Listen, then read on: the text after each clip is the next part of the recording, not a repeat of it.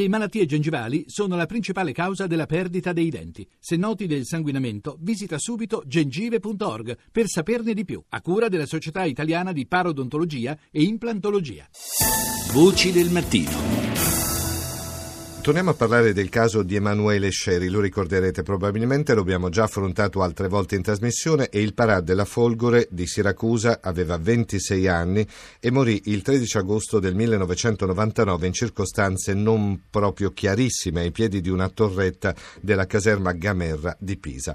È stata istituita una commissione d'inchiesta, è stata ascoltata anche la ministra della Difesa Roberta Pinotti. Noi adesso abbiamo in linea il presidente della commissione trasmissione che l'onorevole Sofia Amoddio. Buongiorno onorevole, benvenuto. Buongiorno, io ringrazio sempre voi per, la, per, diciamo, per l'estrema sensibilità perché avete già fatto altre trasmissioni su questo tema. Questa audizione come è andata? Beh, onestamente è andata al di là di ogni mia aspettativa, devo dire in maniera chiara e precisa, perché la ministra Pinotti ha mostrato grande sensibilità e grande disponibilità, ma lanciando un messaggio a tutti i componenti della Commissione ma anche alle forze armate di eh, collaborare e di essere disponibili nell'accertamento della verità, anche dopo tanto tempo. Io sì. ho ringraziato la Ministra perché in diverse altre legislature era stato attuato il tentativo di istituire una commissione d'inchiesta ed non, mai, non ha mai visto la luce e quindi questa legislatura diventa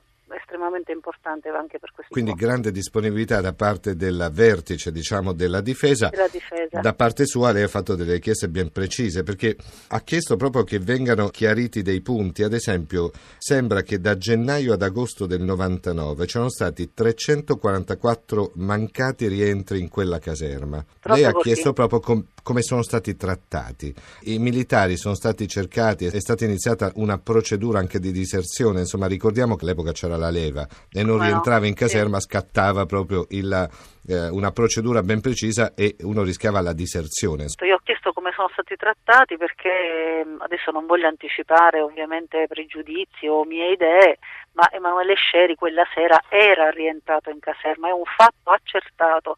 Emanuele non, era, non mancava dal rientro dopo la libera uscita, era rientrato in caserma dalla libera uscita, si trovava in caserma e doveva essere cercato.